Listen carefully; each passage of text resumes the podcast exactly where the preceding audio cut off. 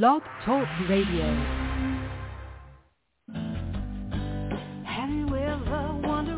Welcome to Mind Shifters Radio with the Forgiveness Doctor, Dr. Michael Ryce.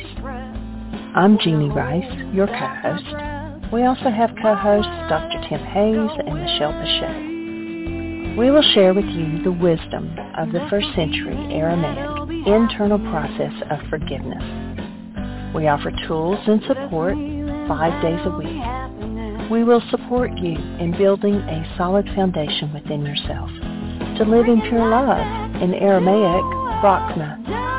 Michael is the author of the book, Why Is This Happening to Me Again? For more information about the forgiveness process, please visit www.whyagain.org. And now, welcome to the show, Mindshifters Radio.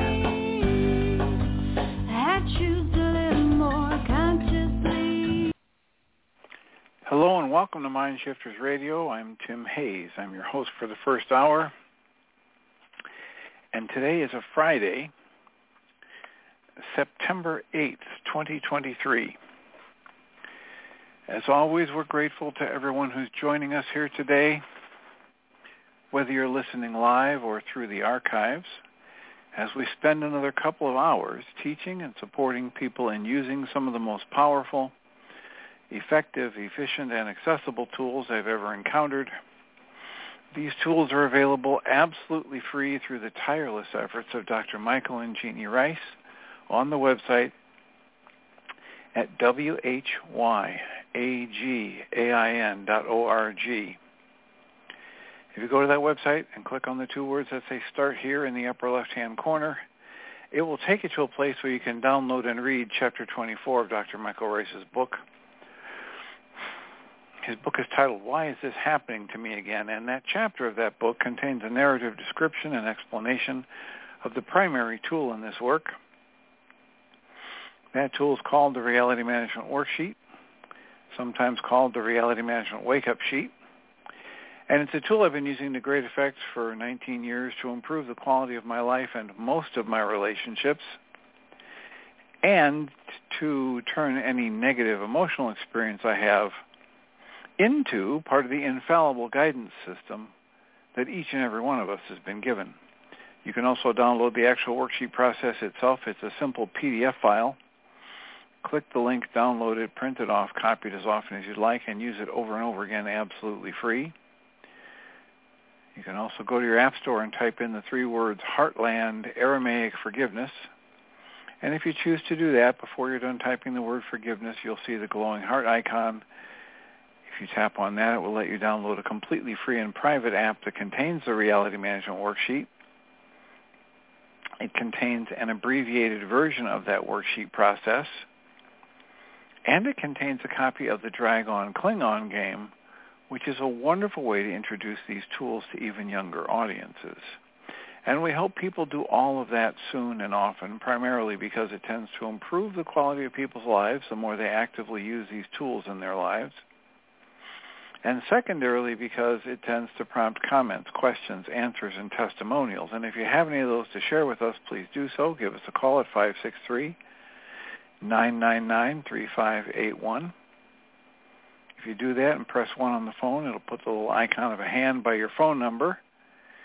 I will turn on the microphone and announce you by your area code, and we can have a conversation. Alternatively, you can send me an email. You can email me at tjh at mindshifters-academy.org. Or you can email Jeanie at J-E-A-N-I-E at whyagain.org. That's W-H-Y-A-G-A-I-N dot O-R-G. And when you do that, we will address your comment or question on the show. And then as time allows, send you a notification about what day and time that happens so you can listen back to the archive for the feedback. And I like to remind people that we are very grateful when people do that, either calling directly or sending us an email because it makes it far easier for us to live into our intention with this work. And the intention with this work is to be a service. And um, it's just far easier to do when people let us know how things are landing for them. So we've got about 50 minutes left today to handle comments, questions, answers, testimonials, discuss what happened in the support group last night, review worksheets, work through a worksheet with someone. Um, I am uh, I'm here today just to be here, just to fulfill that responsibility. and uh, just to show up, which is one of the things that all of us um, we do in one way or another. We, we just show up, and everybody, uh, you know, makes their own decisions or choices about when they show up and how they show up. I've had a uh, a history of telling people that I don't know if it's true or not, but my life gets better the more I pretend that everybody's doing the best they can in each moment with whatever resources they have. And there are times where there's just so much that's demanded of a person by the current situations and their sense of expectations and their focus on how other people think they should be, etc., that we run out of energy, that we have a nervous breakdown, that we have a crying fit or a rage outburst simply because we're not really paying attention to the inner state. We're focused more on thoughts about how we should be or what will other people think of us. We were listening to the uh, podcast uh, We Can Do Hard Things, and um, it was my probably third time through listening to it, and I heard something new. I heard this woman talk about how as she's getting therapy for her eating disorder issue, she's learning for the first time that it's possible and even important for her to pay attention to what she's feeling inside her own body as she's eating. Now, you know, most people who don't have an eating disorder issue would say, well, of course, what else would you be focusing on? And she was very clear about where her energy had been going for years.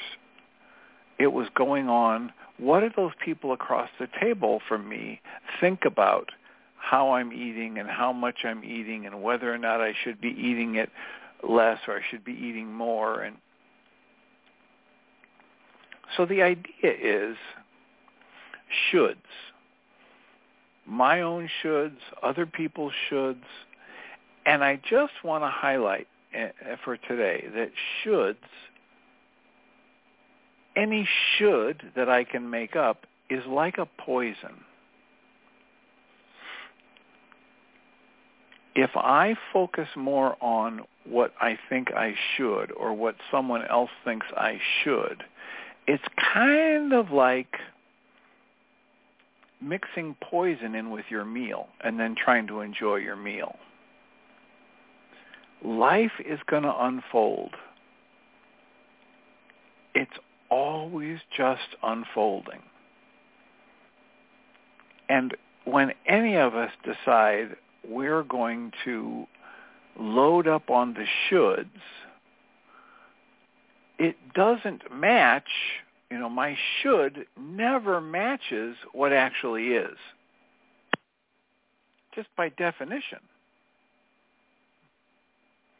And even if I say, oh, this is good, this should be happening, it's like loading up with poison because in the next minute, life can go in a different direction from an infinite number of factors that I don't have any control over whatsoever.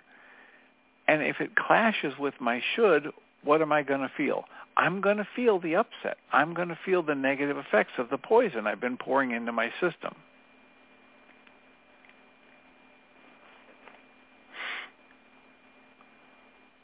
Some of the most intelligent, competent, well-intentioned people I know are stuck in a pattern of drinking that kind of poison, drinking the poison of shoulds.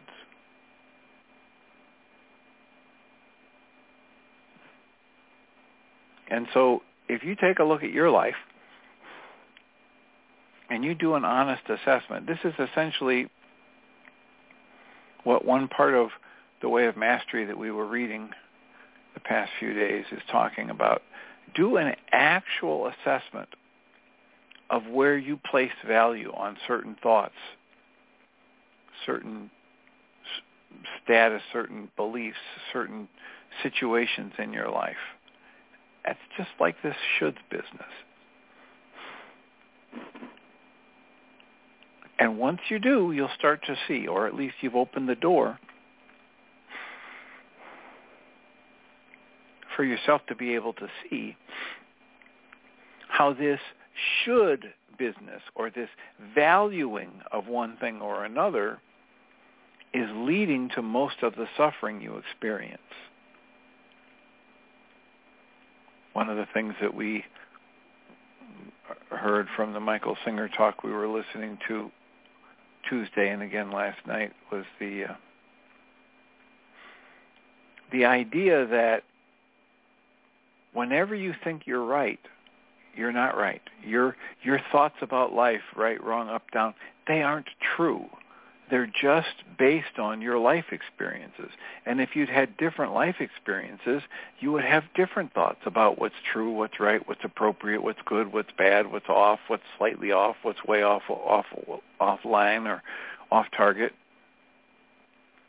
And stepping into at deeper and deeper levels this willingness to live your life from this direct observation.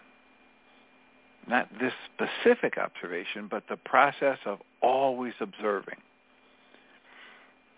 And you might even do the thought experiment, do the actual life experiment of putting yourself on abstinence from judging. And in that, we're talking about judging anything as either good or bad putting the contraction in your energy system, in your mind-body energy system that goes along with judging, that goes along with labeling. And watch how your life changes. Try it for a few weeks. Try it for a couple of months. See if you can even begin the process of abstaining from judging and watch what happens. Now, one of the simple ways to abstain from the judging is you can try that filter that I talked about earlier.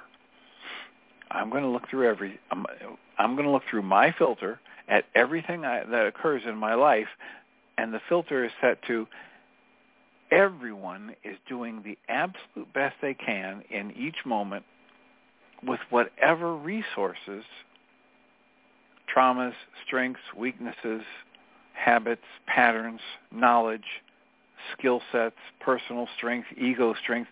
Everyone is doing the best they can in each moment with whatever resources they have. That helps me, whenever I use that, step away from judgment and move into allowance and acceptance. Why would I move into allowance and acceptance? Well, Way of Mastery says allowance and acceptance are two of the five keys to the kingdom. You want access to this thing we call enlightenment. You want access to perpetual bliss. You want access to a sense of value and purpose and solidity and consistency in your life. The five keys to the kingdom are desire, intention, allowance, surrender, and humility. Why would I move into allowance and surrender? That's not the Western mind's way to deal with things. The Western mind has been trained to judge, to evaluate, to fight for what's right, to put down what's wrong, to rage, etc., etc., etc. What if none of that ever leads to anything lasting in terms of peace and serenity and joy? What if it, it only has these temporary dopamine and serotonin hits, these endorphin hits, and it never lasts because it's all based on focusing on the outside, focusing on your shoulds or somebody else's shoulds.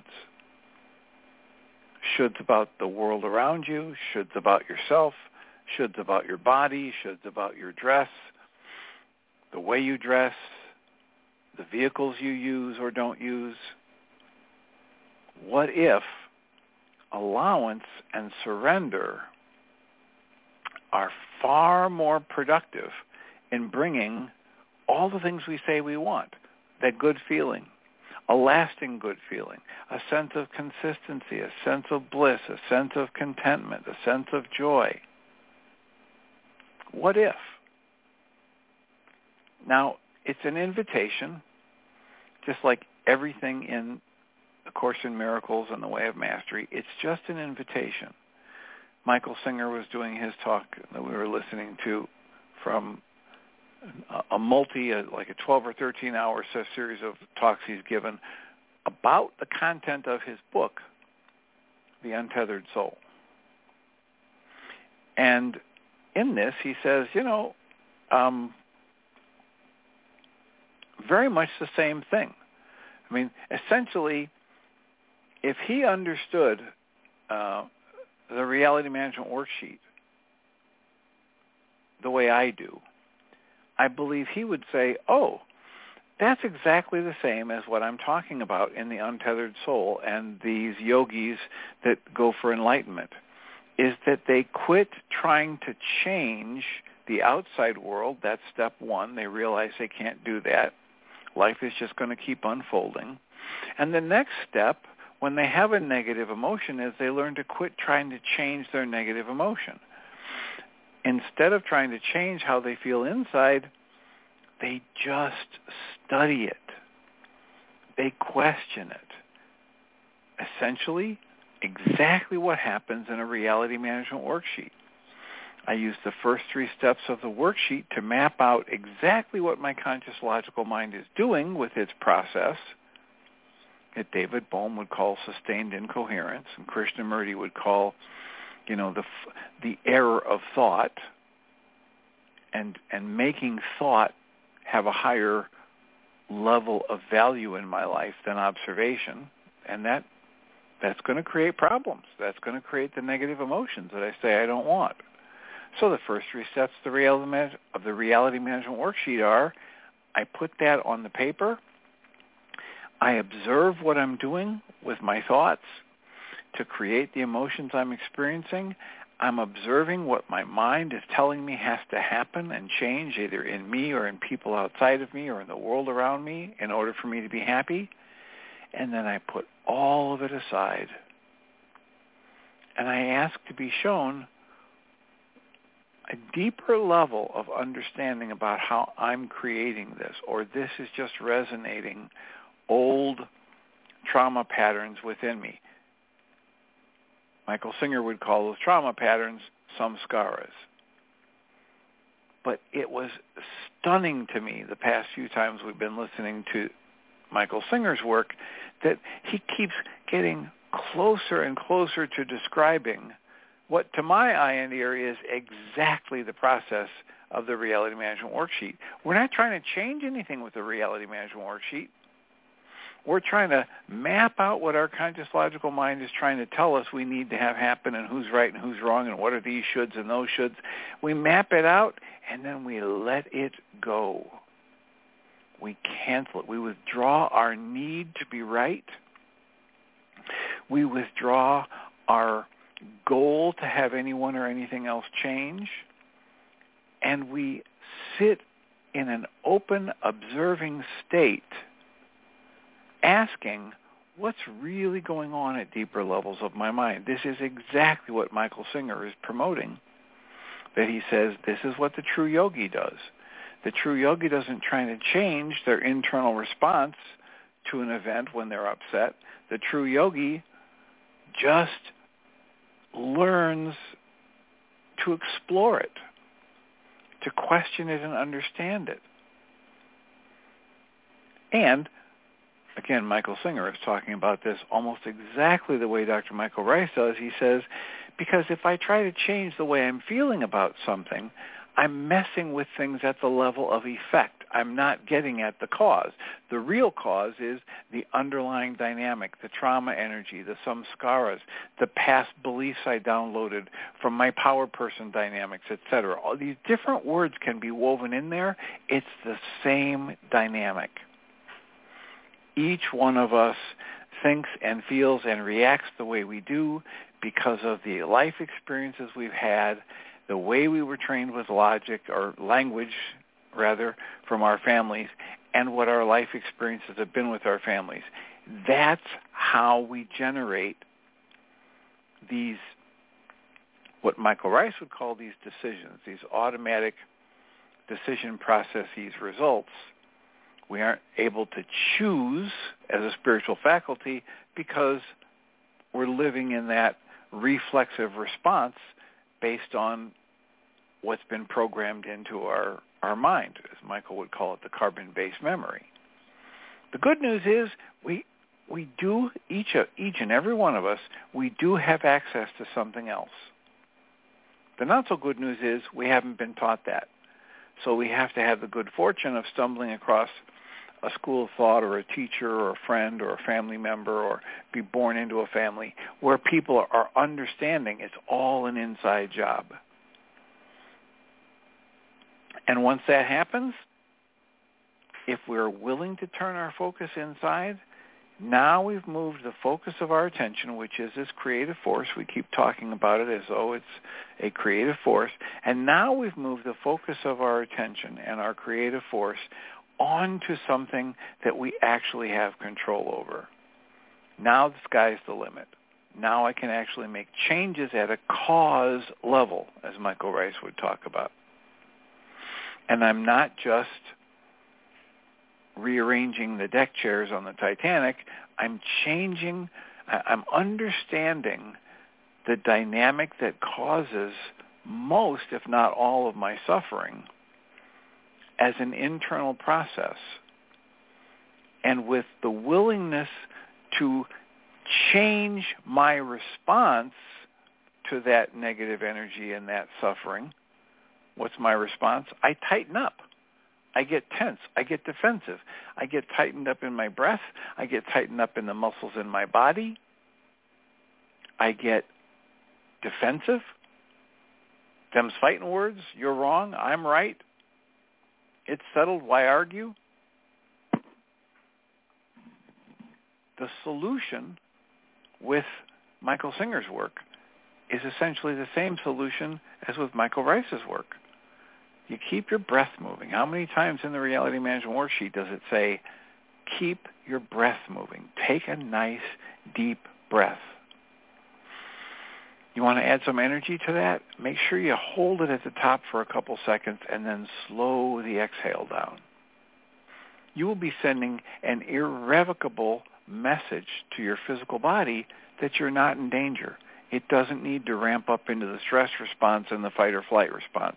It can take the tension down a few notches. This is almost exactly what Michael Singer says once you notice that you're feeling tight or tense, that you're feeling defensive, that you have this negative emotion that's been generated inside of you, relax. Soften. It's the same message. Take the conscious logical mind, which is a very useful tool in certain situations, and set it aside because for this set of circumstances, for my anxiety, for my depression, for my grief, the conscious logical mind is not the solution. Guy Finley says, The mind only stops creating its own suffering when it finally realizes that it is the source of its suffering, not it, the solution to its suffering. So again, there's three different sets of spiritual teachings that are all saying the same thing. What should I do? What should I do? Just relax. What should I do? What should I find this? What should I do now? Take a breath. Relax. Let the energy move through you. Recognize, and here's another level of these teachings, and they all share the same kind of teaching. Recognize that your thoughts about you are not who the, you are. It's not the essence of you. There's a lot more going on here than meets the eye. You are not just a physical body. This is part of direct observations.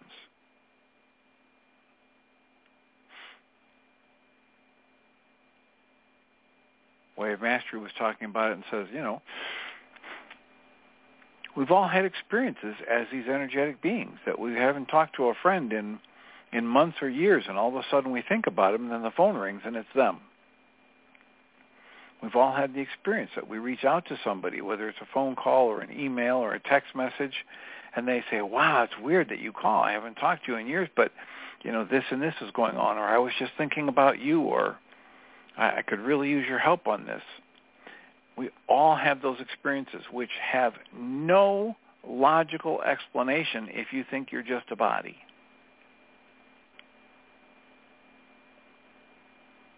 So your essence is not getting hurt when you're feeling the suffering. So it is perfectly safe for you to just breathe and soften and experience that suffering. You don't need to do anything about the fact that you've got this deep grief, except breathe and soften and explore how it is you're creating that what it is that you're valuing in the moment that you're now deciding has been taken away from you and you'll never get back again. That's how we generate grief. Way of Mastery says, you know, just pay attention to how uh, dynamic this process is. Would you say it's a it's a death when somebody is in a house and they open a door and walk into another room and close the door? Of course not. Well, since you're not just the physical body, this thing that uh, the way of mastery says it is that we mistakenly call death. It's the transition from one state of energy into another that we mistakenly call death is just like that. The essence of who you are doesn't end when your physical body dies. At least that's the root of these teachings. That's the root of all these deep spiritual teachings. Michael Ryce says in his lecture, Purpose, Personal Power, and Commitment, everybody shares the same primary purpose. What is that? In Michael Ryce's work, everyone shares the same primary purpose, and that is this, to develop and then strengthen a viable conscious spiritual body.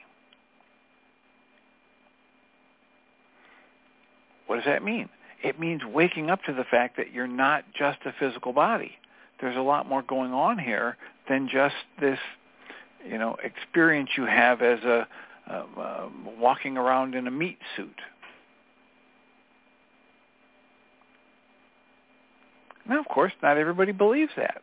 But that's the root of these teachings. So if I'm going to get value from these teachings, if I'm going to be able to tap into the promise of release from suffering and um, more satisfaction in life and or you know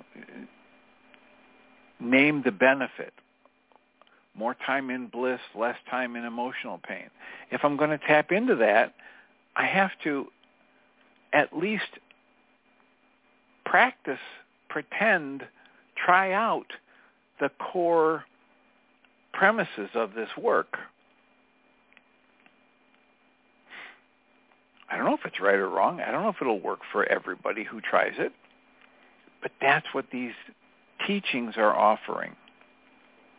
drop the shoulds, recognize that life is unfolding as it should in each moment in ways we may never understand. And that when we fight against the way life is unfolding, we create the suffering that we say we don't want. No one's creating it in us or for us except us. And this is, you know, coming today because several people in my life are shoulding this and that. This shouldn't be happening. That shouldn't be happening. They're creating anger over these things that are happening because they've labeled them as they should not be happening this way or that. It's almost like the um, the active process of trying to stab at somebody else by stabbing yourself in the heart or trying to hurt somebody else by drinking poison yourself.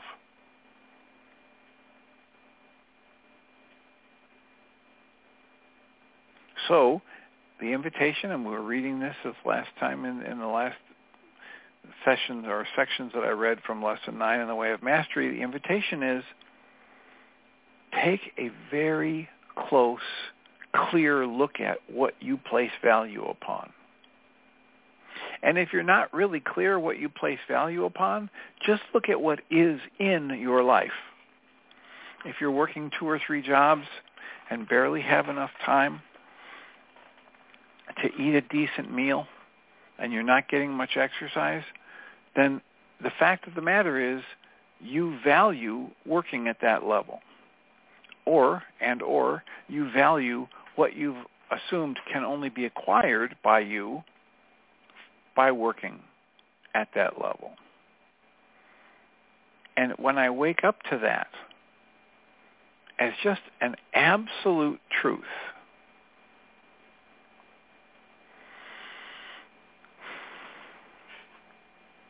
my life can start to get better. I can start to drop the shoulds.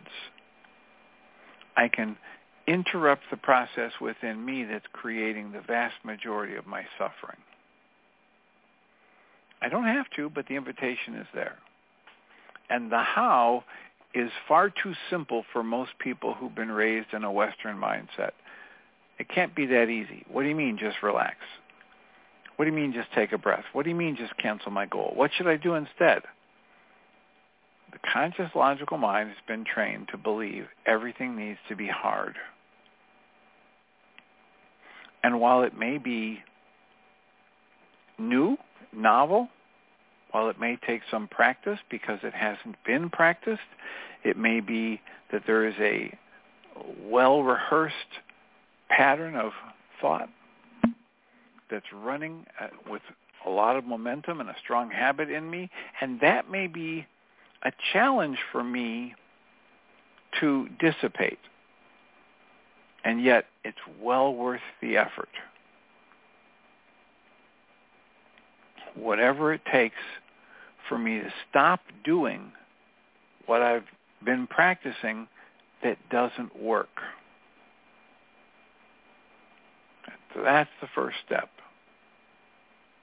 can I stop doing what doesn't work? Well, that's um, if it's a thought pattern that's in me that's got a lot of momentum and it's been well practiced, that might be quite the challenge to keep my attention focused strongly enough, clearly enough, day in and day out, to interrupt that pattern which isn't working or which is creating the suffering that I say I don't want.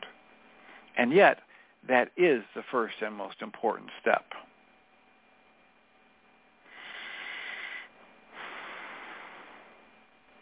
So our call-in number is 563-999-3581. If you call that number and press 1, you can let me know if any of this is making any sense whatsoever. Area code 520, you're in the air. Who do we have? This is Audrey. Welcome, Audrey. Thank you for bringing up the subject using the word should a while back, someone pointed out to me about the shoulds, and um, my awareness has increased And as the increase of awareness took place, so did my awareness of how often I was shooting on myself. And not only on myself, upon others.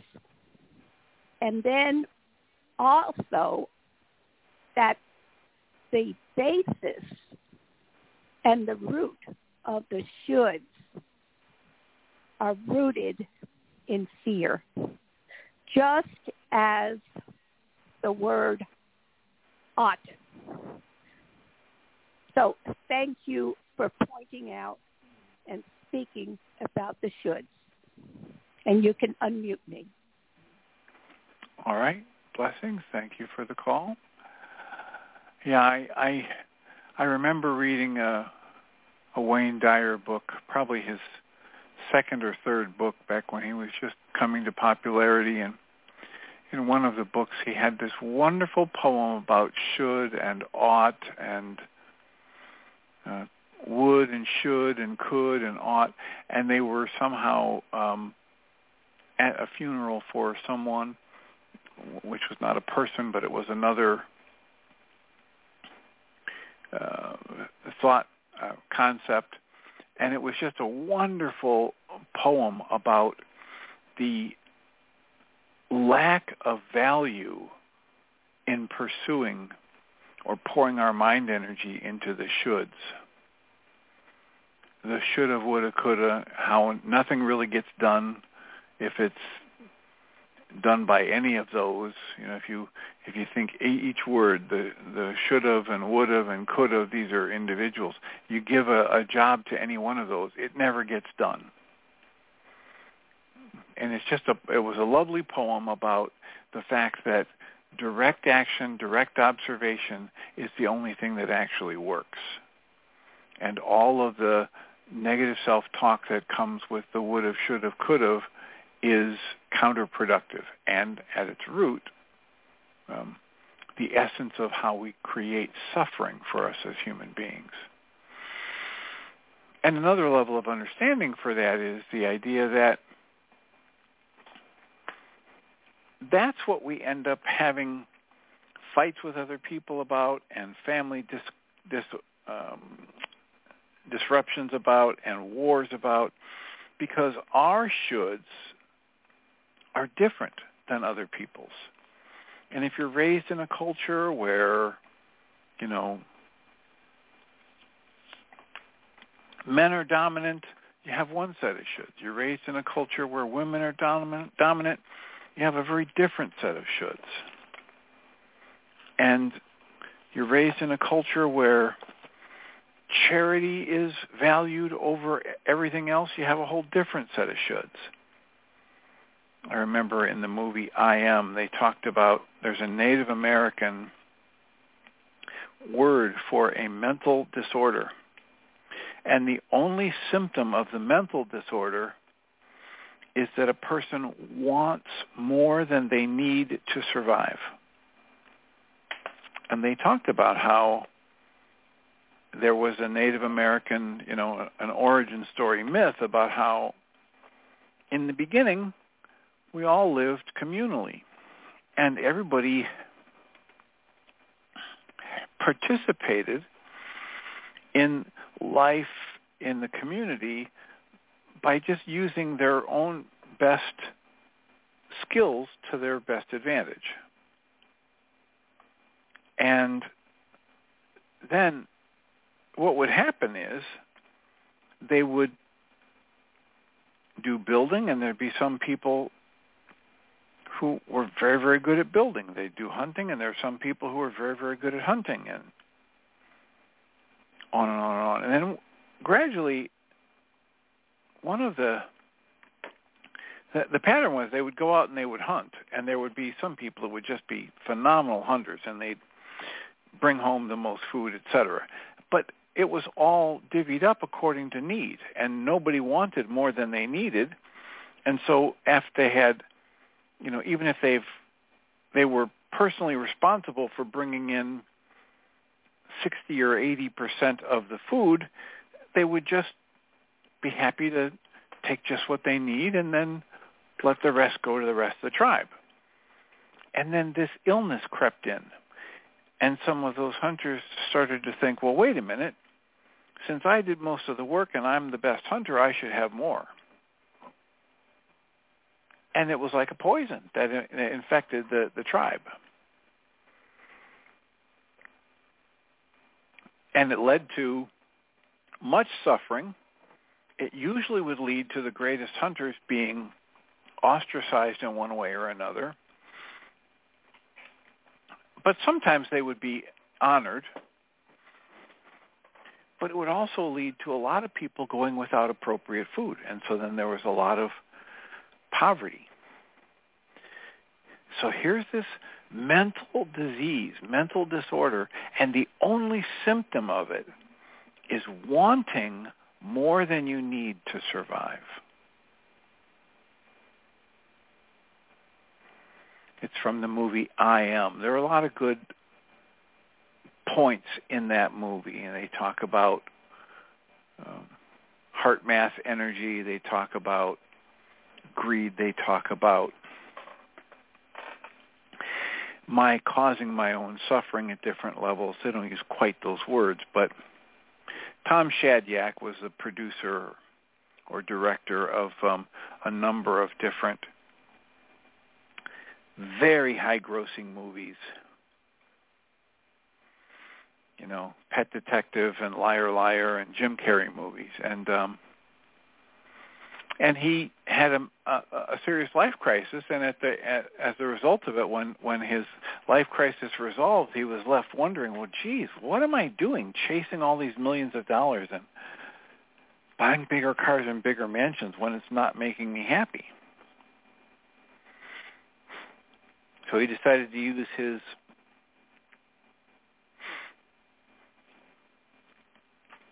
his resources and his skills as a director to create this movie, I Am.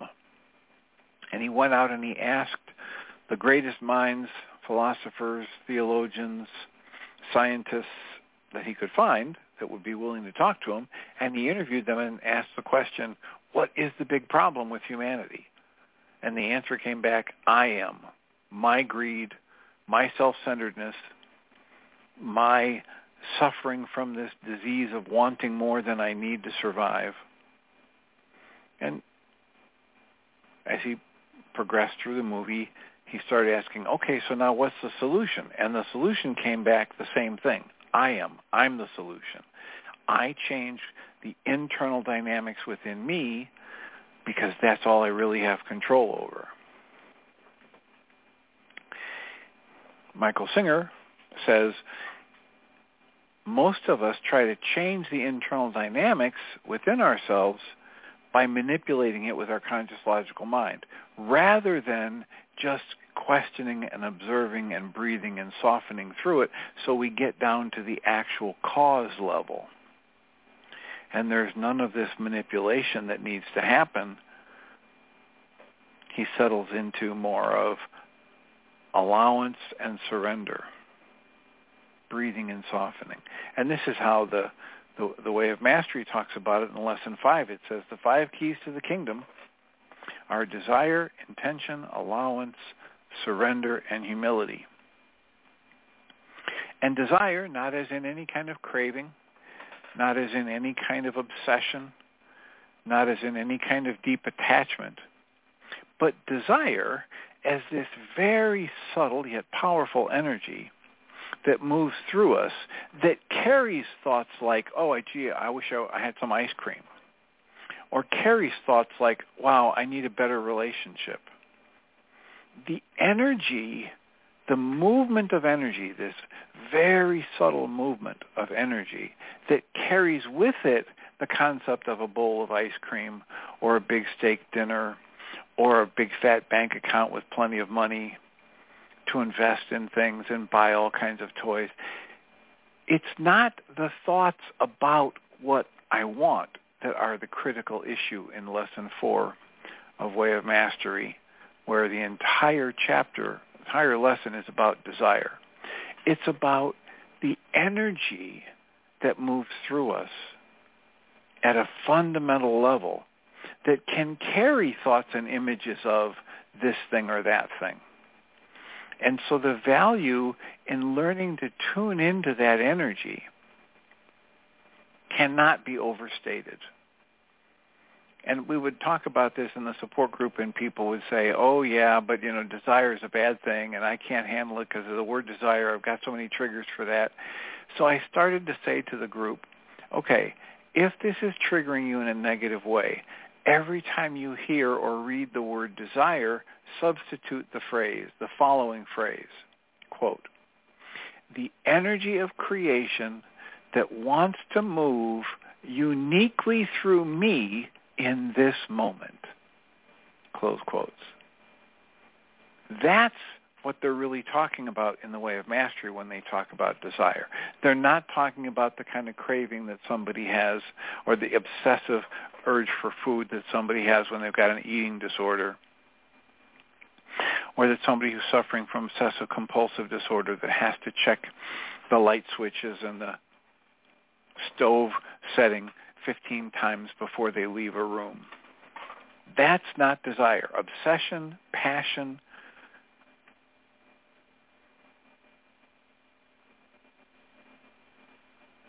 several other words. Craving, this is not what they mean by desire.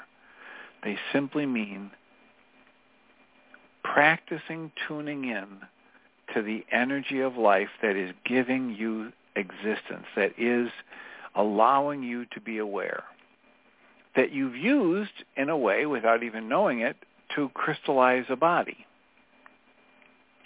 But you are not the body. You are this energy, this creative force energy of awareness that can utilize this thought energy and can utilize the body. Way of Mastery says, and your body has this one primary purpose as long as you're here, and that is to be a communication device to effectively communicate to people what you value, what you hold most important.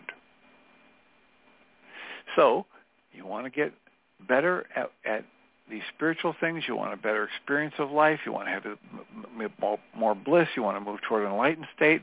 Here are the five keys to the kingdom. Learn to tune in to the energy of life moving through you that wants to express uniquely through you in each moment. That's the first step.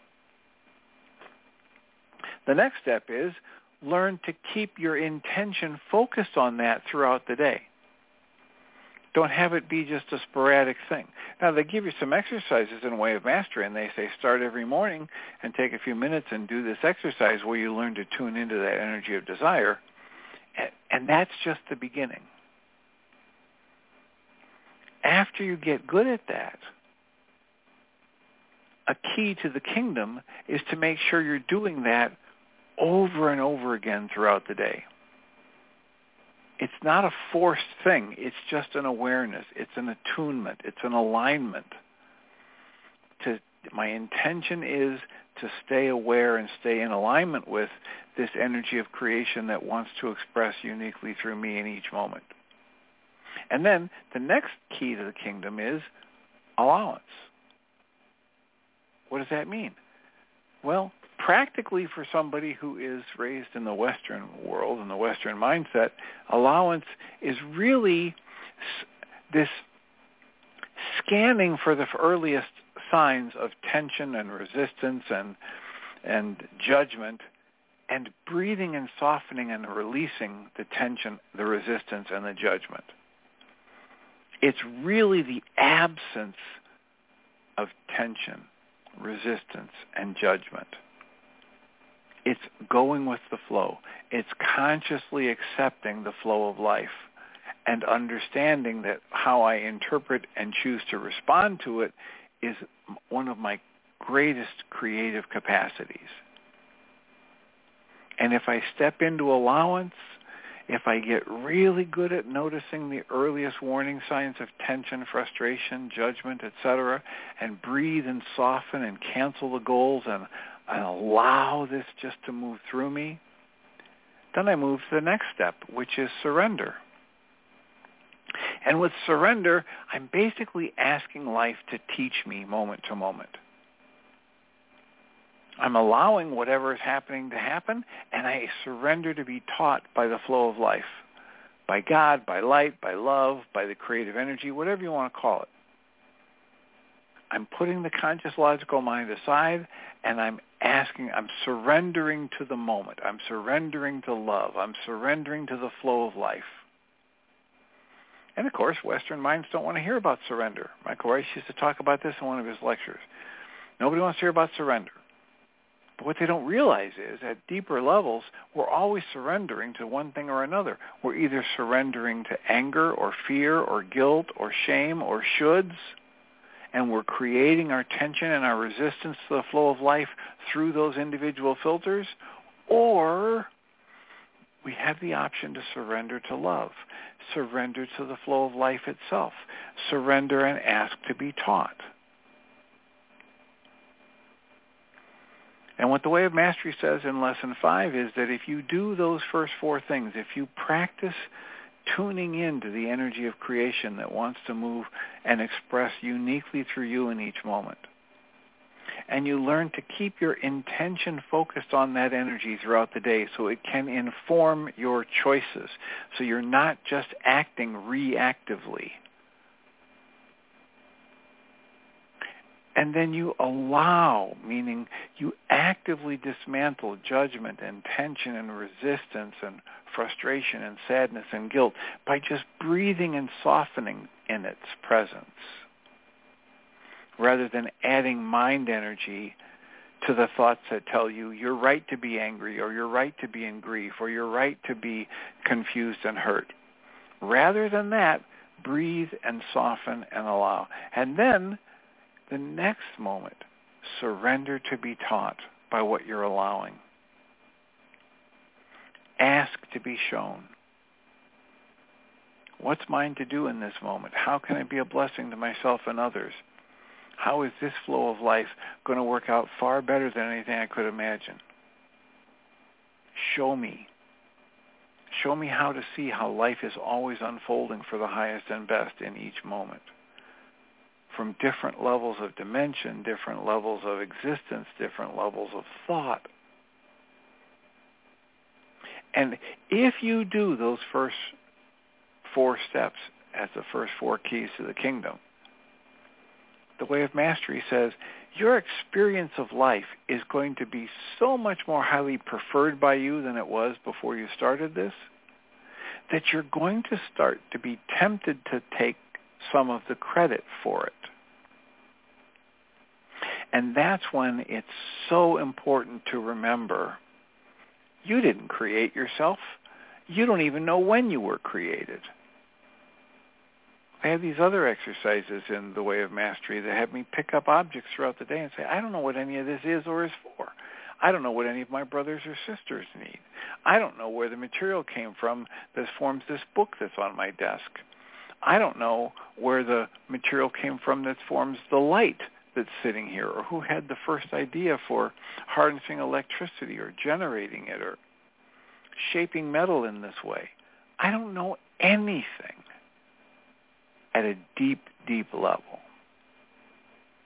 And that's how I generate the humility that helps me see I'm just a part of the flow of life. I am no better or worse than anyone. I'm not groveling in the dirt.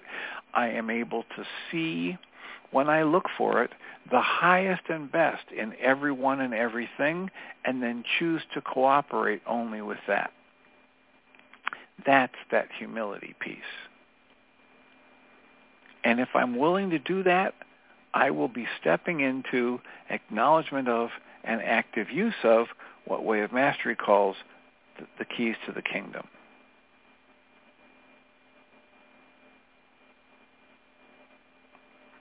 So, that's my offering for today.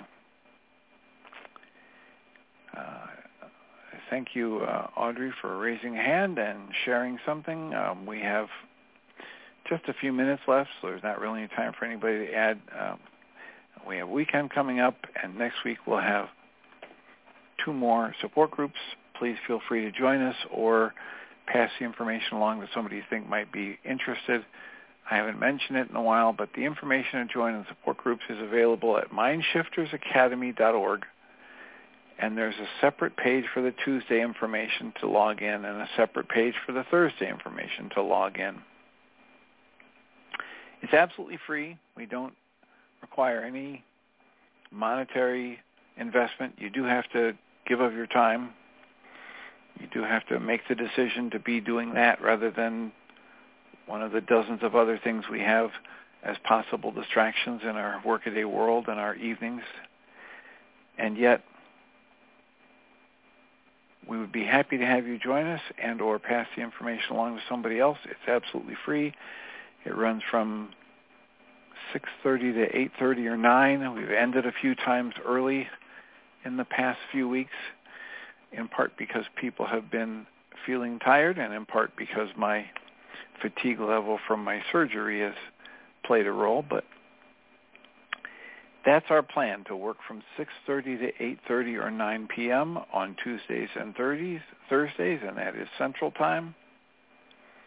And we'd be happy to have you join us. So, um, call in number 563-999-3581. The last I heard, I'm checking right now because perhaps I'm not informed correctly, that uh, Michael and Jeanie would be here for today's show.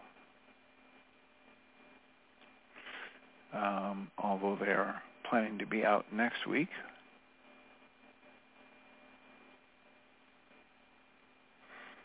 and I will hang up and watch the board because sometimes this is an indication that Michael is trying to call in and can't. So I'll remind us all that we come from love. We're made of the stuff we call love. We actually are love, and everything else is false.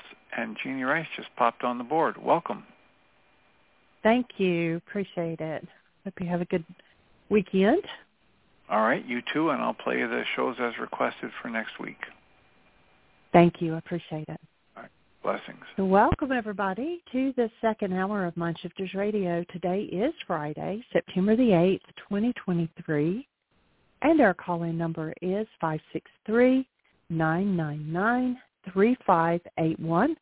And press 1, and that puts you into queue to talk to us, and we would love to hear your comments and questions because that makes this your show. And Michael and I are going to leave in the morning and go on a vacation, so we're playing pre-recorded shows all next week. We're just going to spend time with Michael J. and Jamie and Kaylee Joe and uh, relax on the beach.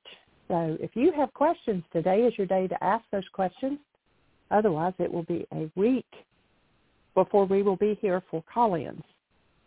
So we would love to hear from you. So dial that number and press 1. I'll give Michael just a moment to dial in. And uh, it was really kind of sweet. Uh, Aria had half a day today, and her mom and dad picked her up from school, and they were going to go have lunch together, and then uh, um, get their, the girls were getting their nails done. They were going to spend the evening together. Gabby actually leaves on a, a business trip, so Ryan will take care of Aria all next week while we are gone and while the uh, her mom's gone. So they're going to have an exciting week. And it was really kind of cute. He had a, a busted lip. And we were like, what happened?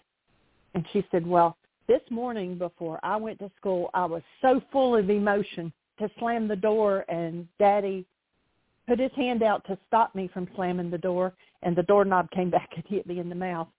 And so we had a conversation about, you, you know, that's when you talk about things when you're full of emotions. And instead of running off and and letting it run you. And so we were we were discussing that with her in front of her mom and dad. But it was really cute. She was just like uh i was so full of emotion. So she wasn't real sure how to describe what she was feeling but she knew she was full of emotions. And welcome michael everybody. And I have got Nene hopefully on the line. Did we do that successfully today, Nene? Yes, immediately. It's a miracle. All right. So for those who don't know Nene, Nene is a young lady in Miami who has been teaching our work for, gee, I'm not even sure how many years ago you did teacher training now. It's several. 12, 12 years 12, now. 12 years. Wow, time flies. Has been teaching in the Spanish community, and she's been doing a forgiveness meditation in Spanish for some time. And we talked about this on the radio show back a few weeks ago. And so upcoming is a, uh, she's going to do a similar meditation, uh, only do it in English this time. So we want to let everybody know. So Nene, tell us all about it. Yes, thank you. Good afternoon, everybody. Here, Nene Ortega, and I'm very pleased and very happy to invite you all to participate in a free meditation. It's guided meditation. It's free via Zoom, and it's called Shabak Functional Meditation. Shabak FM. Uh, it's um, it's a hybrid that I've created, and I started in Spanish, and then I added, um, first of all, um, a guided breathing exercise to bring you into the meditation state. And then we do the Shabak process, which is canceling the goal, observing your feelings, and then we invoke Ruach HaKodesh to remove and forgive all those energies that throw us from being a being a human being. And then finally we set a goal. Because it's um you know, people come from different um parts of the world and everybody has different goals. We start with uh, general goals. We cancel like um, I cancel my goal to be accepted or to be more loving or to be a better listener. You know, some goals that everybody it's it's good to work on. And then during the um, process, before we start the process, I ask if somebody has a very specific goal that would like to clear and work on it, and then they write it on the chat, and then um, I include it there. It, it takes about 45 minutes, the whole process. And it's going to be next Tuesday, September the 12th at 8 p.m. Eastern Daytime. That's Miami time. Miami, Caracas, Venezuela as well the same time. And so you're all invited. And Nene, if you will email me the Zoom link, then I will uh, put that in the notes for today. Yes, I will. I will email you, and also I'm going to send it via WhatsApp, so you have it in, in the in the WhatsApp, and for the codes, the ID meeting, and the password.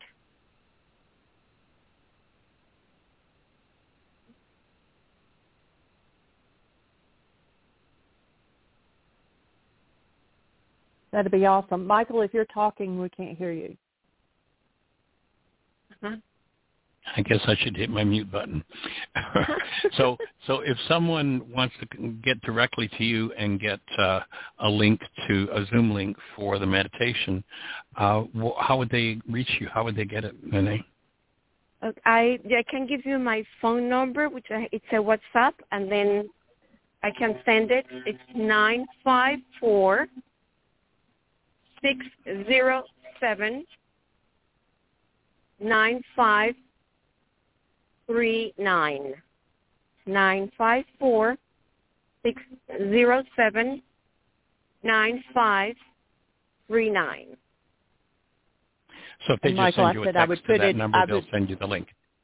Sure. Yes, either if- text or WhatsApp. uh huh.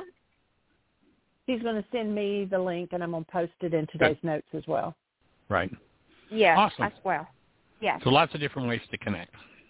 Yes, yeah, it's uh, very, very nice. I've been doing it almost two years, and I have people from different, like Panama, and ladies and, and gentlemen as well, and a couple of them, like the panic attacks, really declined. Really, they were they were able to have that benefit. The anxiety and the anger. Those are the like the main feedback that I receive from people that that come. So I'm going to be doing the Shabak functional meditation in English once a month. It's going to be the second Tuesday for the rest of the year. Second Nice. Tuesday in September, second Tuesday in October, November, and December. Fabulous. Yeah. And again, it's free. Awesome. Now, do people have an opportunity to donate if they choose to? They choose, yes, they will. Okay. Cool. They choose. I thank you so much for the, Okay. this opportunity, and uh, I love the Shabak, and I love the Aramaic teachings. Thank you very much. Fabulous. And and just a reminder, if anybody wants to do the meditation in Spanish, how often do you do that? And Ev- when? Um, it's twice a month. The next one is uh, Saturday, um, September the 16th. So the second and the fourth uh, Saturday of every month in Spanish, but it's earlier. It's at 12:30 and is it the same link? Um, no, it's Same- different. Different The Zoom different. link? Okay. Yeah, but you can text me the same.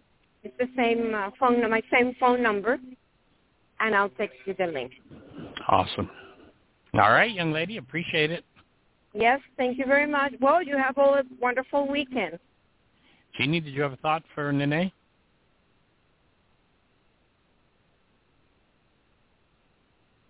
No, she's going to send me the the Zoom link, and I'm going to put it on the website. Cool. Yes, but um, um, Michael, I did send you the flyer, the poster. It's in your text, and check your WhatsApp. Okay. It's, it's there, Awesome. and I'll I'll send you the link this afternoon. All right.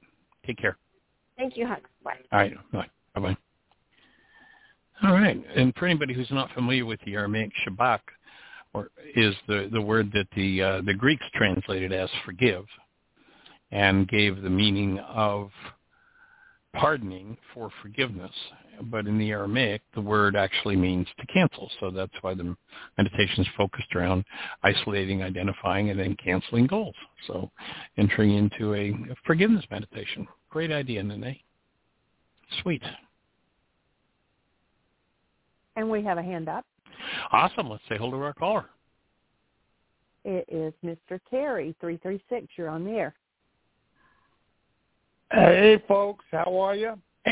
Hey, welcome, young man. Good to hear your voice. I've been trying to reach you for a couple of days. I know, and then I tried to call you, and I was like, "Oh, it's radio show time." Uh, I thought, There you go. I know I catch him there. So I'd love to see you guys tomorrow. You can send me info on that using this as a format to relay my message to. But um, that that would be really really nice. So we can talk about that at the show, and then um, Yeah, I'll, I'll call just- you right after the show. Yeah, and so what was exciting though, it's like okay, even though I called in just to make that connection, then you have um, what was the lady's name that does the Spanish meditation? Nene. Nene. Nene. Mm-hmm. Mm. N-E-N-E. N E N E. Nene. Uh-huh. Okay, great. Um, that's pretty exciting to me because uh, in the construction industry, uh, especially around this area of North Carolina, I didn't catch where she was at, but that's kind of She's in Florida. Florida. Okay, well, great. Um, I get the opportunity to work with a lot of the Hispanic people, and just Right. you know, it, it's been frustrating to me not to be able to help them more you know, I've brought it, it's brought up some frustration for me. It's, I felt frustration around it, and I've even uh, reached out to a couple of different translator people, but that's all was kind of problematic, and I only got so much space and time in a day. But this is a, a very exciting resource for me to have, so I look forward to getting that link. And um, uh, the opportunities there are, are fantastic. Uh, there's a lot Cool. of uh, Nene, are you still on the line? Nene, are you still on the line? No, I guess she dropped off. I had Tell you to what, let dial me back see if in get at her back on. Oh, you mean a nay? Nene, Yeah. yeah. Okay. Hold on, Terry. I'm Oh. going to see if I can get Nene back on again. Sure. She she You can can't chat dial in, so he has to um, uh, conference her in. So Well, if he's- she's interested, you can certainly share my contact information with her, you know. Awesome. Okay. Uh, he's trying to get her back Yeah. on. Awesome. Oh, okay. So while we're waiting on him to see if he gets her as far as tomorrow, uh, we'll just, uh, is Greensboro probably a good place to meet for lunch? Yeah, I got a lot of flexibility, and that's that's a great area. Are you, I don't know how, what your route is, um, Um, as far as coming through Greensboro. Where do you turn off? You probably hit 421, maybe. I don't know. uh, let's see. It looks like um, we can go through. Looks like we go a little bit south or on 74, Uh huh. But we can come up if it's better to come up through 40. No, And I'm back. 74 goes- Oh, okay. 74 goes. I'm back with to- Nene, Oh, and I just okay. thought it would be useful to uh, for you guys to connect on the show, so that anybody else that's listening, it might stir some ideas as to ways we can put these tools into more people's hands. So maybe Nene can say a little bit more about what she's been doing over the last 12 years around the work, and uh, that might be an inspiration, Terry, for you, and uh, and who knows what conversations will open for anybody else. Absolutely. I know one of my uh, favorite memories about the Spanish language is that uh, about 10 years ago we were in Miami and we did a workshop and half of the audience spoke Spanish and half of the audience spoke English. And we had two boards set up and I would teach the workshop in, uh, in English and then Nene taught the workshop in Spanish. And that was pretty cool. Yes, it was great. No, Well, very much so. Very engaging. Very uh, magical. So what Terry had just shared, Nene, is that he's a contractor in North Carolina and has a lot of workers that he works with that are Spanish that don't have resources. So he was excited about how what you're doing might be able to be a resource for the people that he's working with. And Terry, why don't you go ahead and say more about what's on your mind there? Oh, Oh, wonderful. well, yeah. As Hi. a contractor here, hi, hi, Nene. I'm sorry. Still there? okay. yeah, yes. we're here. Go ahead. okay. So, oh, first I want to say hello, Nene, and uh, it's nice to hear what you're doing. And as a contractor in the construction industry here, um, the Hispanic population has become more and more important, and some of my best uh, people have come from the uh, Hispanic background, and um, the community here is just growing and growing and growing. And part of my frustration has been the language barrier that comes up, sharing bits and pieces and not having a good resource to share with the folks. I even use outside interpreters occasionally just for work stuff, and that's all been kind of hit or miss. So the opportunity to share this and have something that would create a, a, a deeper common bond with this uh, richer uh, base, uh, you know, the richness of the wagon work, it was just seemed like it was the perfect thing. Yes, fantastic. I created Shabak functional meditation after COVID because I used to have my workshops uh, live in a friend's house or um, when I went to Venezuela in a dance studio, and I did, you know, the teaching and also the the breathing, the mind mind shifters, and all that.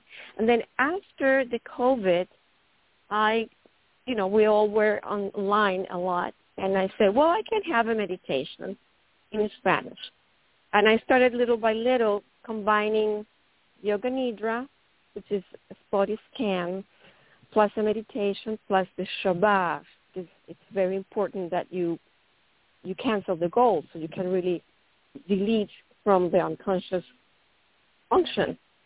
So uh, it's been growing and it's very helpful because as I said, we all have certain goals in common about life, being accepted or feeling your own worth or um, being more kind in your family or deleting your anger, being more mindful. So um, that's how I've done the meditation. We start and people connect from different part of the world. I talk a little bit about Shabak and the Aramaic, Aramaic process.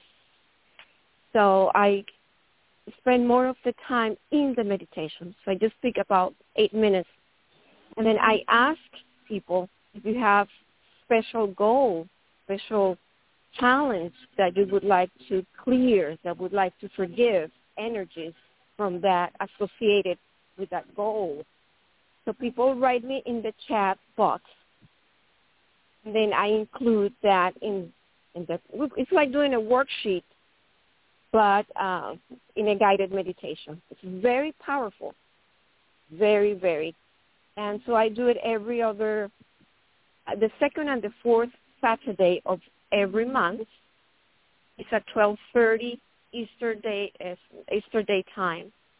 And as I said before, it's about 45 minutes. Then um, after that, some people want to have a private. We I have the the worksheets, and we do it privately via Zoom.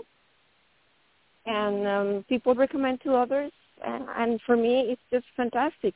It's a continuous cleansing cleansing your system.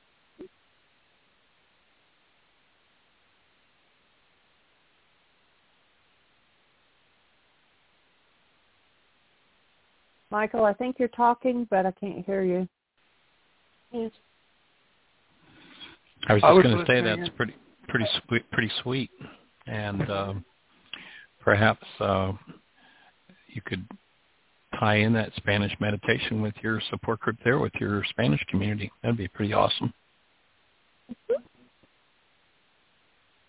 Exactly, and I can um, customize. If, for instance, uh, an evening it's better for you, we can do, you know, like a once a month special. I could uh, tailor that for you if you want.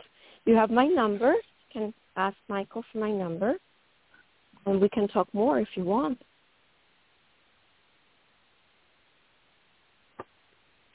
I appreciate that offer and the opportunity. And uh, there's there's folks every day I met some new folks yesterday. I'm sure I'll meet some today that are potentials and us uh, helping them to live a better life. I think that's the bottom line.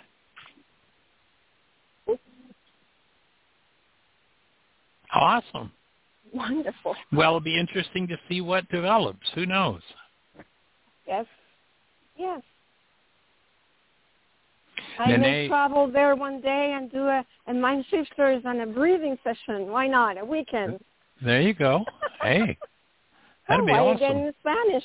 Like, yeah. Yes, that'd be fabulous.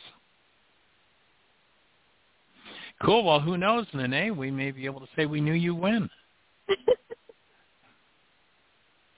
and get you flying all over the globe with it. Ah, yes. Amen. Amen, amen. You're ready. okay. I'm ready, yes. All right. Well, any other thoughts for you, Terry? Well, it's in my, I've been, uh, you know, I listen to other um, about personal development and this and that. And there's one writer in Spain that says you have to write or do things that really have, that you do something with it and for me, ever since I discovered the Aramaic teachings, that was in January 2011, and I put in practice, because you have to do practice, it has meant a lot for me. For me, for my family, um, just being able to know your energies and then you can remove them and you create a different life. You do. You do. Even in the worst moments, the more challenge to have that Shabak. And then, you know, sometimes I drive and invoke Rucha de Kusha. And it's a moment so intimate, so powerful.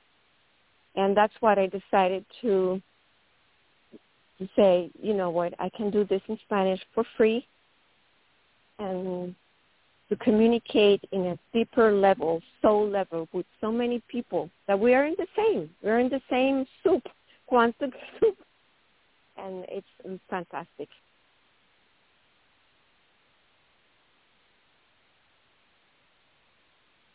Michael, you're muted. Nene was actually on the show about two weeks ago, Terry, uh, to celebrate her 5,000th worksheet. She'd been tracking numbers since she started doing worksheets 12 years ago and hit 5,000 just recently. So she's well acquainted with the forgiveness process. That is fantastic. That's really fantastic. It is. And, uh, I remember I didn't I didn't keep all mine, track them all and all, but I kept a like a running count and I remember when I crossed that threshold, and that was like, wow, this isn't sit back and absorb that. That's really good. So I'm so honored and privileged to have a partner out there that's crossed that milestone. And uh, we're going to encourage uh, Dan to come on across, and I'm sure there's a lot more out there that are in the club that I don't know about. Mhm. Awesome. All right. Well, we'll make sure you each have each other's phone numbers and contact information, and uh, it'll be fun to hear reports on what unfolds and what happens and whose lives are impacted. Fantastic. I think it's yes. Okay. And, and we'll invite everybody who's listening to get on board with, you know, you don't have to be a master at doing this work in order to facilitate uh, the worksheet process. You know, Susan that calls in, she has a regular weekly group that she does every Wednesday on Zoom. And Zoom is free these days. You can download it. You can even just do it from your phone. So anybody that wants to, if you want to learn this work, teach this work. There's where the real key is. And so if you want to really integrate forgiveness into your life and the forgiveness process, inspire somebody, support somebody in doing it. And whether it's one person, two, ten, or a hundred, you know, uh, what you'll find is as you begin to teach it, everything that you need to deal with will start to come up for you and you'll get to accelerate your healing process. So just an invitation to everybody who's listening. And uh, you know, if each person, if one, if, if each one that we added to the roster just taught one, and then one by one, it wouldn't be long before the whole planet would have the at least the understanding that forgiveness is not about letting somebody else off the hook, that it's an internal process, and it's really very simple to do. So each one teach one. Yes. Cool. All right, Nene, thank you. Appreciate you. Any other thoughts for you before you go? Um, well, in in this world, frantic world, that there's so much stimulus and so much goals and stress and all that. Um, the Shabak functional meditation, it's the way to give yourself some time, quality time, and do something for yourself and be ready, recharge your energies to continue. And it does affect you, your work, your family, your health. It has an impact everything because it's all energy. Couldn't have said it better myself. Thank you. Thank you. All right. And Well- Mr. Mr. Terry, any other thoughts for you, sir? Anything we can support you in? And I'll call you after the show. We'll make arrangements to connect for lunch tomorrow. Uh, no, you're doing a fantastic job. I appreciate the call. Well, I'm going to continue listening, but I have to um, uh, engage and uh, head over to a project. But I'm going to be listening, so jump in there and stir up some stuff. All right, sir. Blessings. Appreciate you. Look forward to seeing you tomorrow. Yes, you Okay. do. Bye-bye. Ciao. Gracias. Ciao. Gracias. Mucho gusto. All right, Miss Jeanie, do we have anybody else proffering anything in the chat room or anybody in the phone queue with a hand up? If you're out there in listener land and you're uh, on one of those stations where we can't see you in our control panel, you can't talk to us unless you call in on the, phone line directly, and the call-in number is five six three nine nine nine three five eight one. We invite you to put that number in your phone, save it, put an alarm in your phone to remind you about the radio show. So if you're out there in listener land, give us a call. And if we can support you, push one. Let's have a conversation. Where are you at in your forgiveness work? What questions are coming up for you? What support do you need? What would you like to see us do in a way of uh, of additional support that maybe we're not doing now? If you've got an idea that we could incorporate, so if you're out there, give us a call. Let's have a conversation about it.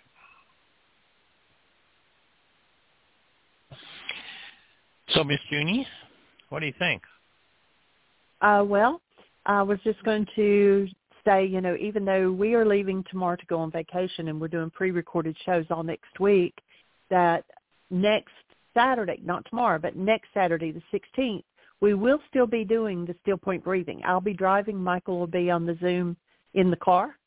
And so if you're participating in that, you know, we are going to be there. So definitely come on in. I did send an email out to everybody who had signed up for it already.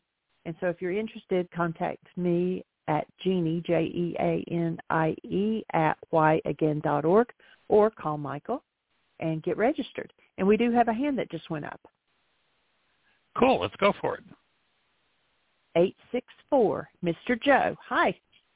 Hey. Hey, what's happening there? The Ryces, uh, Doctor and Jeanie. What's the skinny?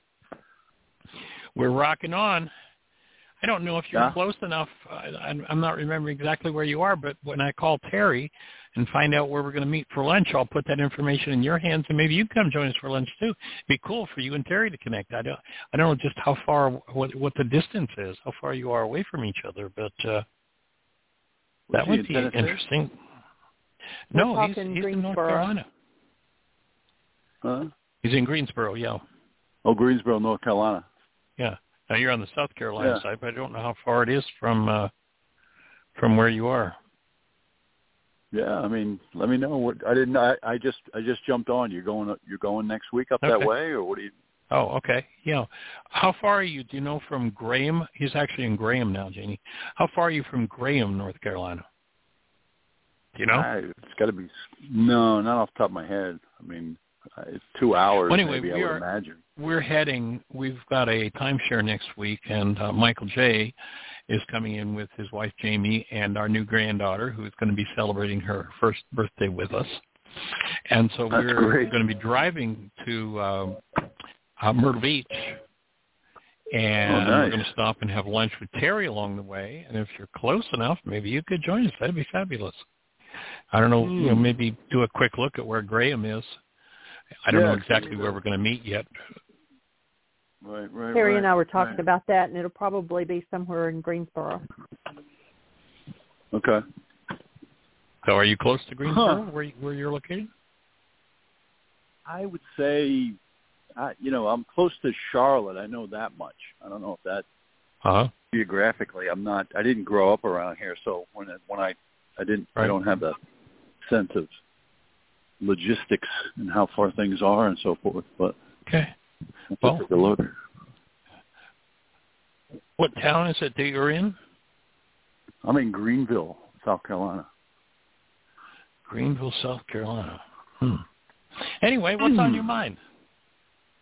Uh, I just, I really just the, um, I guess in terms of the work is um, just reminding myself of the collapse or and or the, um, of course now I can't think of the word, but I do love that the idea of forgiveness and the collapsing of the of the goal. Yeah. Having a goal and then saying, okay, it's not it's not working or there's some kind of a tweak to it that's not acceptable or doesn't feel right, so uh, allow it to collapse, uh, ask for help, and move on. Um,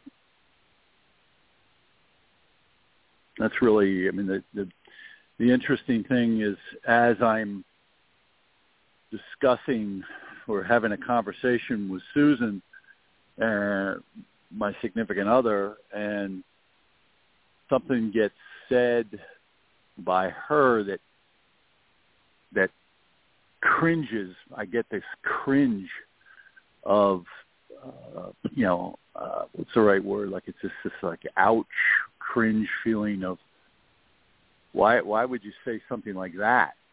Or and it, to me, the interpretation becomes, oh, that's sarcasm, and I don't, you know, sarcasm is it just doesn't have the creativity of of good or any humor. It's just got this edge to it that, you know, sure, you know, it's it's can laugh it off and so forth, but um I don't know. It's just a I think sometimes um it's it's or I guess really what it revolves around, Michael, is that there's sometimes when I feel when I get that twinge or cringe of some type of pain or someone's or and or I feel attacked that it's that it's just another opportunity for me to be quiet, breathe, understand that it's it's just it's just that. It's just a thought. It doesn't have to you know, don't really the most important thing is like when I is not to engage. That's what seems to be. Just to pause and okay. Take a breath. I've, I've seen this. Uh, huh? Pause and take a breath. Yeah. Be with it. Well, well, it's interesting. Well, two things. I just did a quick search, and it's about 190 miles, so it might be a little bunch for lunch tomorrow, but you'd certainly be welcome if you chose to. Yeah. And um, you know, the the the root of the word sarcasm means to tear flesh. Right. And I remember that. I, I came up in a, a family system where sarcasm was a way of life. That was just, you know, I especially I had some uncles on my mom's side that if they didn't use sarcasm, they'd have never spoken to each other. That was just like right. the modus operandi of that of the especially the males in that family. And of course, so I was brought up with that, and uh, it was always thought to be smart. Whoever could come up with the the fastest cutting remark kind of got the applause. And then when I started right. this work and started to look into it, what became really apparent to me is that sarcasm is our culture's socially acceptable way of expressing otherwise unexpressible rage. And once people start to look at that as the dynamic underneath sarcasm, it's a monumental opportunity to heal. Yeah, it is. It, it, it really, I mean, and yeah, especially, and if your partner, you know, for me right now, my partner is is, you know, I can I've spent some time with her family, and it's it's this uh, this idea of that how clever can your sarcasm be? How biting or uh, um, exactly? Yeah, I don't know. Yeah, I mean, how biting or just just how how cruel and and or in the same moment this cruel silliness, like you know I'm joking, but I'm but I'm sticking this dagger into you, and it's just yeah that hurts you like well, yeah, uh, and and you're asking me that question because you know it did. It hurt you. you're the one that got whacked first with it. You know, it, it's that. I guess that that that point of when someone turns and says that hurt, or I'm sorry, or did that did that hurt you? And it, and it's like, well, I mean, it wasn't. It to me, it's it's this lack of creativity in humor, uh, and if that's the best you can do, well, it's okay. Uh, you know, I don't find it to be the the most creative, the most funny. Um, you know, just yeah, the culture admires it. It's like, oh yeah, you came up with the cutting, the the, the deepest cutting remark, the fastest. You you win, and it's like thanks, but make mine vanilla. you know, like yeah, yeah. yeah that was that was my upbringing. I I didn't know any better. You know, that's that's what that was what the game was made of. So yeah, I I just the the other the other thing is um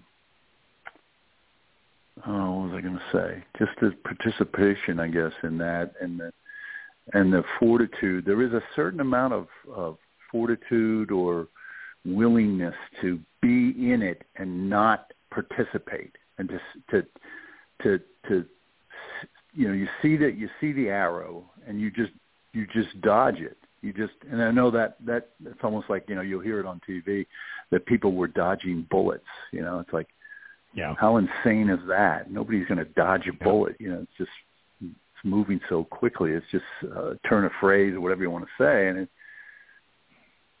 i don't know why there's this you know trivialization of language you know, this is what you're saying is important, and it just gets trivialized. That oh, you know, what, you know, suck it up. What's the matter with you? You know, this is how we do it. Does that make sense? yeah Oh yeah shit! that's oh, most, I that's most of the culture no you're there you're there there. Anyway, That's that's most of the culture, unfortunately, and you know most of the culture is based in lies. Just you know, yeah, just day to day. lies. You know, no nobody says what they really mean, or rarely. And No, when, when you start to tell the truth, it's uh, it's a wake up call. And when you start to The be willing other to to hear the truth, Hmm. The other thing is talking about others. You know, this, oh, you know, so-and-so's this way or that way. And gossip. how about if we just, how about if we talk about me? Or how about if we talk about you? And how are you? And what, you know, what's coming up for you? That kind of thing. Oh, no, let's talk about, you know, my sister my brother whatever. That's, you know, this is what's going on there. Oh, okay. Well, yeah. Oh, that's what's going on for them what's going on you know how does that relate to what you're going through you're dealing with you know you can really uh it, it's it's another one of those times where it's like the descriptions or the things that you hear other people talking about other others you can oh well i can i can see what's going on for you is this your experience with that you know it's just I don't know. I think a gentle way to introduce the idea of thanks, but let's pass on the gossip can be, well, if we're going to talk about them, why don't we invite them to join the conversation? Otherwise, it's gossip. Yeah, that's powerful. And- I like that. And just, you know, just as simple. And I'd rather have them be part of the conversation so that we can all be clear and and communicate. You know, we've got a commitment lovingly, gently, and respectfully. Hmm. and people who have a lifelong experience of communicating through negative interaction it's a it's a big deal to give that up Yeah, it's like and it's competitive. You know- too. It's- just. Hmm. Yeah. it- it's like it's like being invited to the to the front of the class when you're right-handed and being asked to write with your left hand you know it's the the change is that big a it's like awkward Mm. it's and and of course being uncomfortable many people don't want to go there and uh and when you invite them to they have to do some adjusting but uh it sure makes for a different kind of thing- interaction Yeah. The other, the other thing too is I might share too much. It's almost I don't you know not not oh with you or Jeanie and the work that, that you guys are, that we do together. It's it's more of sometimes I find myself Joe whoa whoa whoa why why are you sharing this with someone? And I don't know that there has to be certain measures of who and what you're sharing, or who and what you're you know uh, whether it's I don't know I just this this aspect of wait a minute, is or it has to be considered the person that I'm sharing with and talking to about something. Are they I don't know. I don't think there has to be any kind of a judgment made, but there's this notion of fruitlessness in in the sharing and or just coming up with some kind of a it, it, the fruit becomes some drama when the intention was not that at all. It was just expressing myself in a certain manner that turned in for the other person, the listener, to you know come up with their own conclusion. Where I was just unloading. It's almost you know like any therapy for me is just it's helpful because I've unloaded the the information or the the thoughts. Uh, I don't know what that that does you know, it's interesting. to. Hmm.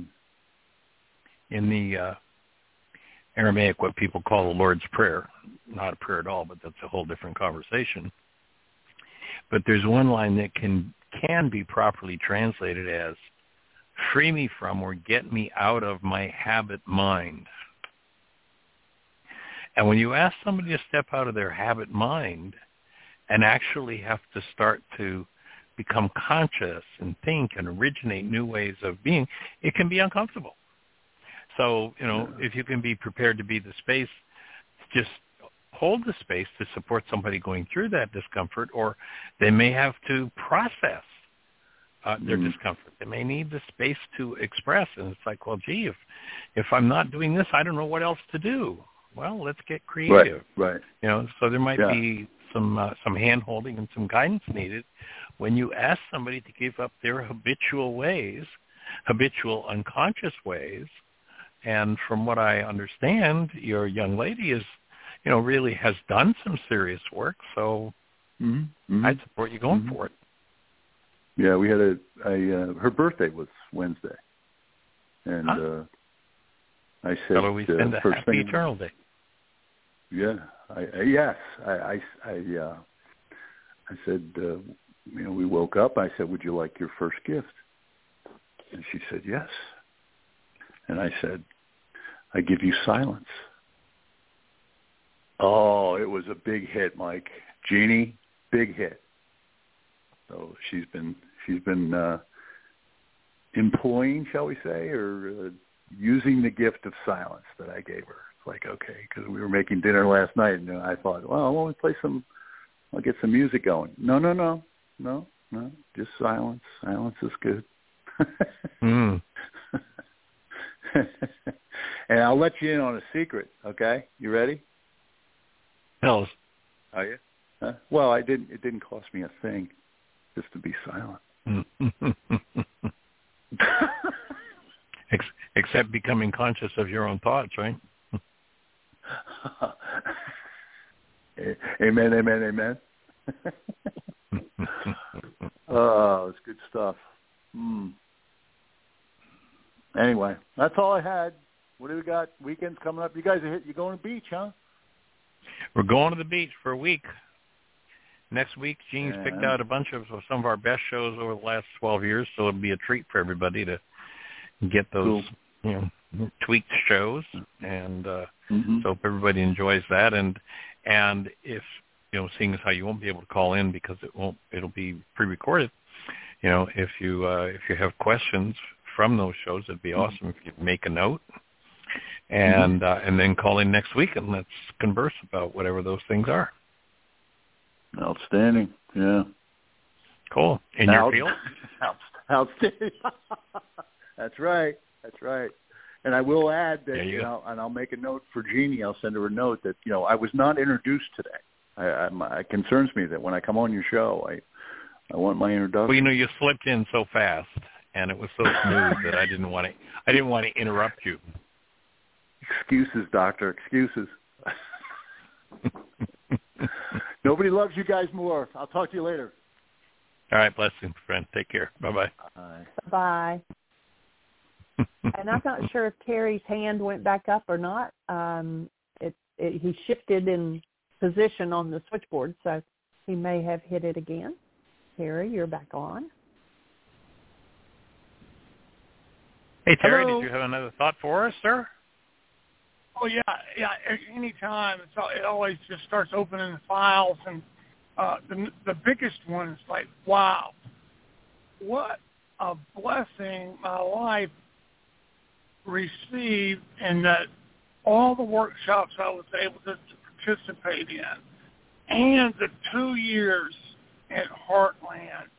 Oh, that's just so big. And at the time, and things like that, uh, I'm not always aware of the magnitude of that. But uh, in your lifetime, you only have so many, you know, years and months and weeks that uh, are going to unfold like that here. And and to have that happen and to be a participant in it changed everything. Okay, and your body of work is so vast and comprehensive that without that time, there's no way to touch into it and start to understand it. So as you guys were sharing, what came up for me was regulatory speech and all the work around that and, and the whole laws of living workshop and how powerful that was in helping me to become aware of my own participation in all these dialogues, events, and conversations. And as I, and I really got a, a, a grasp on it because last night a fellow came up to me, one of the guys, a sponsor, him and his wife had had a thing, and uh, and uh, uh, it came around to some sarcasm was a big part of their dynamic, and I was like, oh, you know, well, I know this fella has done a lot of work around and he's you know, he's first one to introduce me to the concept definition of tearing the flesh, and that really anchored in a new meaning for me of the whole sarcasm thing. So I became more acutely aware of sarcasm, and in doing the verbal links and all the other worksheets and stuff to come up, what I realized just now, in the last bit here, is not only that, I started experiencing less and less of that as I cleaned it up in me. I don't Right. attract it. It's the whole. There it is again. The law of resonance. There's there's a decided. Now I can remember some individuals that were very very heavily charged with sarcasm and this that and the other. And like, oh okay. And every time you know, I would get triggered, and course I would respond in some way that was less than loving, and then have my opportunity. But um, I guess I'm kind of tooting my own horn a little bit. But wow, I see noticeably now, so over this long period of time, that less and less of that has been attracted into my life, and that I can share from a place of, uh, oh, there's there's something you can do about that, and uh, if you're willing, it takes it takes us uh, well. It takes me a lot of work and a lot of effort, continued and and all. But I wanted to tie that in so if anybody's struggling or working or attracting that kind of stuff, you know, might be a good time to look at lost living or a time to start doing some one-on-one coaching work with somebody and, and, and dig in there and uh, clean that stuff out. Terry, I, I believe that Yeah. it was you that said something about doing worksheets until you want to do the worksheets or something like that. that's right. That's right. That was from my AA training. Keep do, going to meetings until you want to go. I was like, oh, what a novel idea. And it worked. And so I've applied that on out. Oh, I keep doing the worksheets until I want to do worksheets. Yes. And and it doesn't mean that I'm permanently going to want to do worksheets because I'm going to come up against a big R time and time again.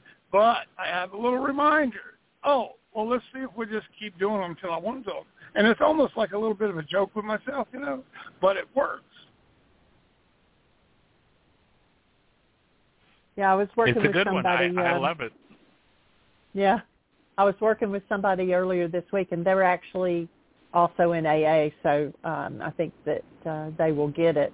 But it was like, ah, these worksheets are so d hard. you know, it's like, well, that's one way you could look at it, but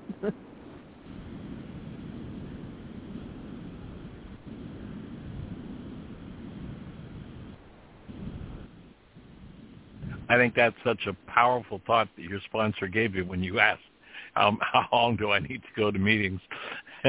that's uh, just, uh, it, and it, it applies perfectly with doing doing one's work. How long do I need to do it? Do it till you want to do it, and then you'll do it, which means you can do it your whole life long. Now, I, I Exactly. I personally feel blessed. Yeah, that's it exactly. And I feel blessed in that I chose to teach this work as a full-time occupation. So it's kept me involved because I realized that I probably wouldn't have stayed involved if I didn't teach it. That's one of the other benefits of teaching it too. And you know, Dan, I've been sharing it with Dan. Prime example. Right? He's dug up every every every worksheet form, you know, uh, um, uh, what am I trying to say? Uh, um, these the style, every um, the different style uh, worksheets. all Yeah. the di- yeah, all the different ones. He's coming up once. He's photographing them out of the book and print, printing them off and working with this one and that one. And I was like, oh, and I wouldn't have got into that back like uh, you know to that level. But seeing him do it, it's like, oh yeah. And then he's got a fresh idea. He brings fresh energy and fresh input into it, which helps me to get better. Cool. Do you know if he's going to join us for uh, Still Point next weekend? I know we had talked about it sure, at one but wanting to join us. Yeah, I'm gonna put it out to him so he'll have a little advance notice. Thanks for reminding Yeah, me. that'd be cool if he did. Yeah. Sweet. Awesome.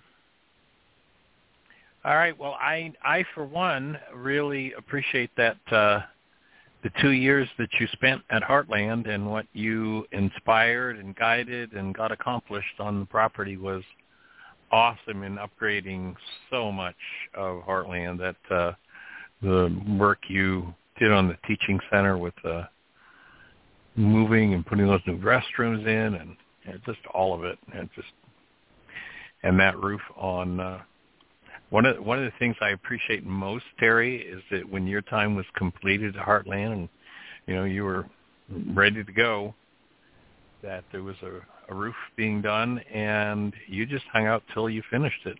And I sure I've appreciated that about you many times that you made that contribution. I got so much out of that because all my resistance was up, all of it. oh dear. and walking I- I- through that with all, all with a mental battle going on, literally. Okay, you just gonna, uh, you, you know, and the whole dynamic there. But man, just accomplishing that one thing shifted so much. Yeah.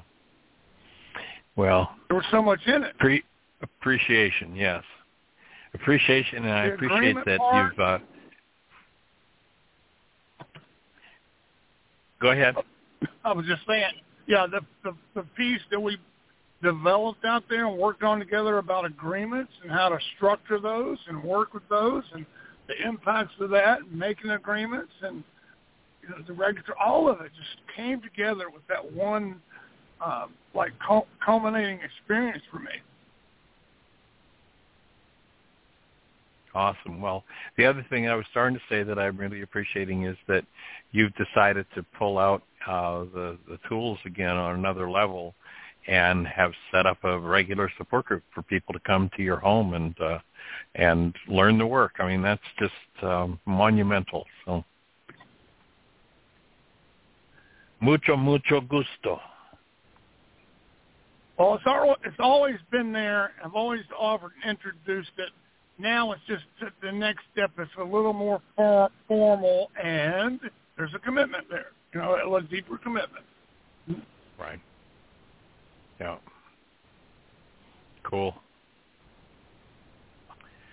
All right, sir. Well, any other thoughts?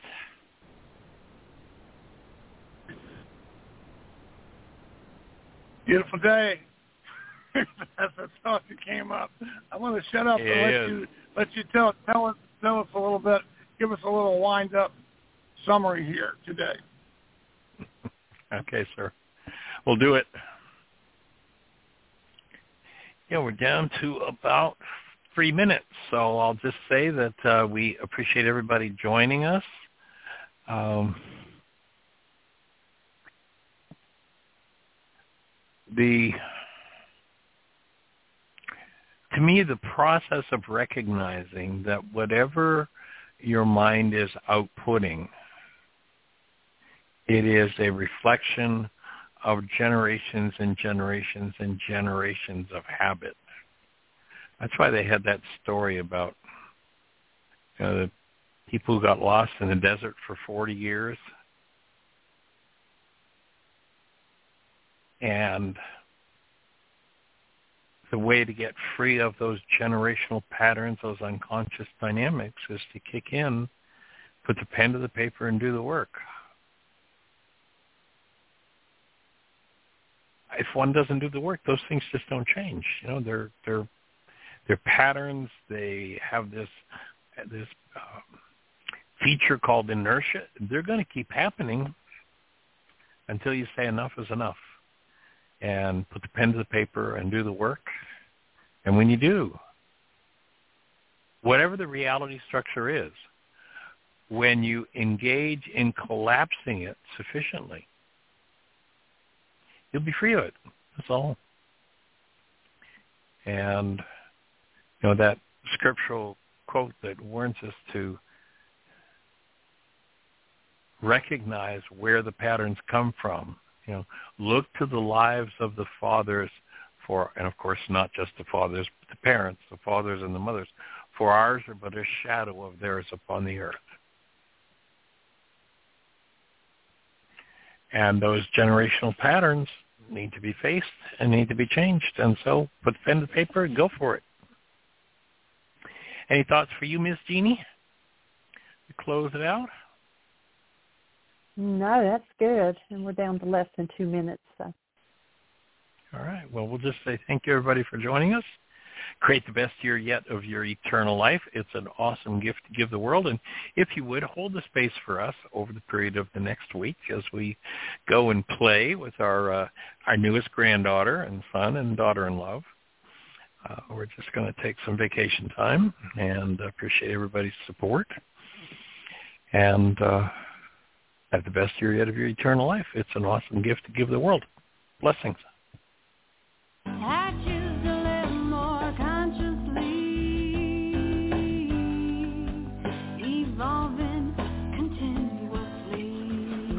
Thank you for listening to Mindshifters Radio with Dr. Michael Ryce and myself, Jeanie Ryce, and Dr. Tim Hayes and Michelle Pichet as we present the first century Aramaic internal process of forgiveness.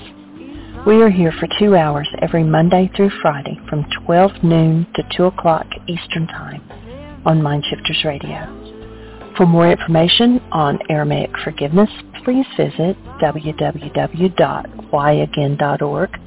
That's www.whyagain.org.